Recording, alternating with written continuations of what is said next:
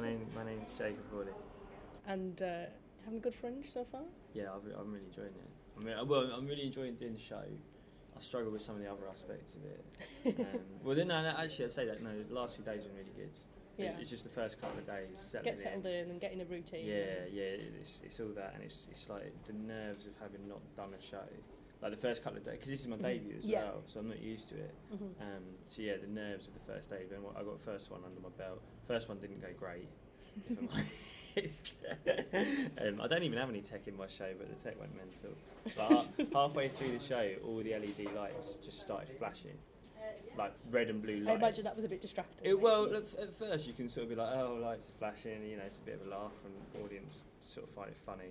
And then after half an hour, it's like, God, this thing's. Oh, you know what I half mean? an Yeah, it just didn't stop. It didn't stop. So, um, but no, yeah, and then this, I did the second and the third show was yesterday, and those two were really good. We had, you know, nice people in it. It was, Yeah. good show. I really enjoyed it. I was because last year you did a four-minute show. The, yeah, I did like 40 minutes. It was free fringe. I, you know, I'd like, I'd have other people come and do a few spots on it Mm. as well. It was, it wasn't a proper show at all. Really. Are you pleased you did that first though, so you could just get Oh, massively, massively. used to the whole? Yeah, it's it's and it's like little things of like like just knowing where things are. So I'd not really been to Edinburgh before, Mhm. so it's like yeah, I'm ma- massively glad I did that. I I'd have properly. I mean, I nearly lost my mind last year, but I think if I if I'd have done what I was doing this year, having not done that last year, I, I'd be yeah crawling up the walls. I, I'd be really unwell. I'd, I would, honestly, I wouldn't be able to cope at all. honest. Yeah, yeah, no, yeah, it's absolutely. But I, it's exhausting all this stuff, and it, it it's, it doesn't sound. It's like my, my mates here and my girlfriend's here, and they, you know they do like proper jobs, and to, to be sat here going, oh, it's so hard doing fifty minutes every day. Do you know what I mean? It's, it sounds like the most pathetic thing in the world, but um, but yeah, it is quite exhausting. yeah. But no, I'm enjoying it. I'm enjoying it. Actually, I'm not. So what can people expect from your debut then? Um, it's. I think it's quite a satisfying uh, hour. It's like in terms of like it sounds really like ridiculous, but in terms of like narrative and stuff, it's got a bit of a story to it. Mm. It's largely about politics in relation to social class, and it's sort of like about uh, coming from a working class background and the fact the fact that you know, in terms of a lot of the changes in politics recently, that often gets blamed on working class people. Mhm. Like if you read things like the Guardian or the Independent, they often say it's working class people that vote for the wrong things.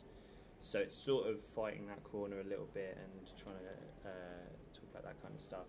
Um, it is funny though. I mean, like, the, the thing is, like, you know, you say all these things, you make it sound like a novel or something. But it's but it, I it, have written the jokes. yeah, you know, I, yeah, yeah, yeah. It's funny. It's, it's, it's, there's, do you know what? There's more stuff about drugs than I thought there was originally. Like, dr- dr- dr- I've only realised this. So drugs are much more prominent than I thought they were in the show, and because I had an old lady who came and watched me, Mm.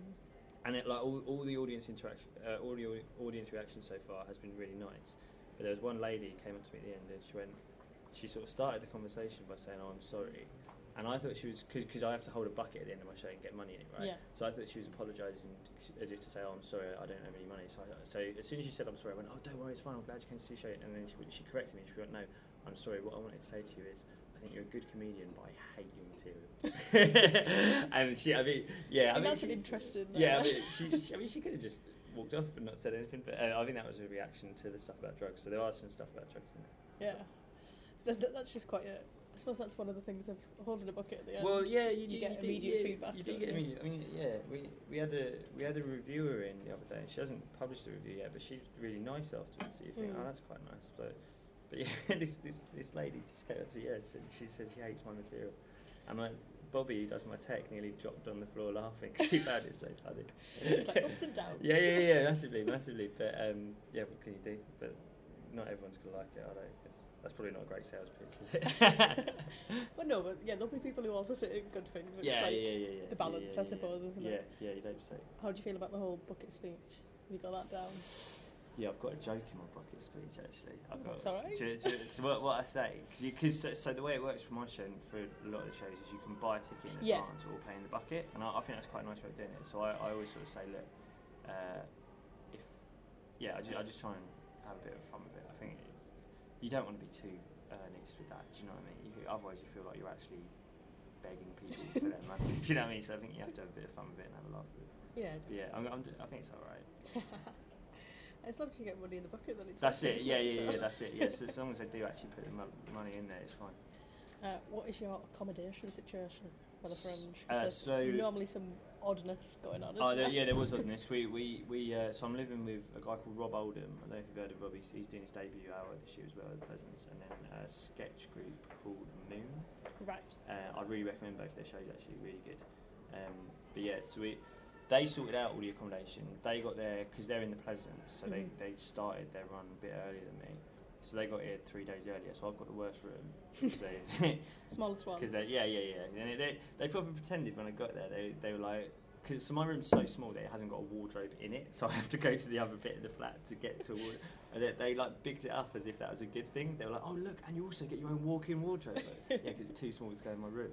Um, but also, they so the, it's quite weird. But the the, um, the estate agent said to us. If, if we want bedding and towels, we have to pay an extra sixty quid to like rent them. But yeah, I know. Which you, think I'm paying They ticket. don't cost that much. Well, exactly. Well, I mean, I'm paying the thick end of a grand for this room anyway, right? So you'd think they could at least throw in a blanket. But like when I say bedding, there's literally like I got there. There's not even a pillow or a duvet, right? But so so so like you, you think they don't cost that much. So the boys were like, uh, oh yeah, you know, we'll just buy our own. But we we haven't organised that properly. So I spent the first two days sleeping under a curtain. using a, ro- using, using a rolled up jumper as a, as a pillow. uh, and then I thought I could get it cheaper than 60 quid, and I went out. Turns out I can't.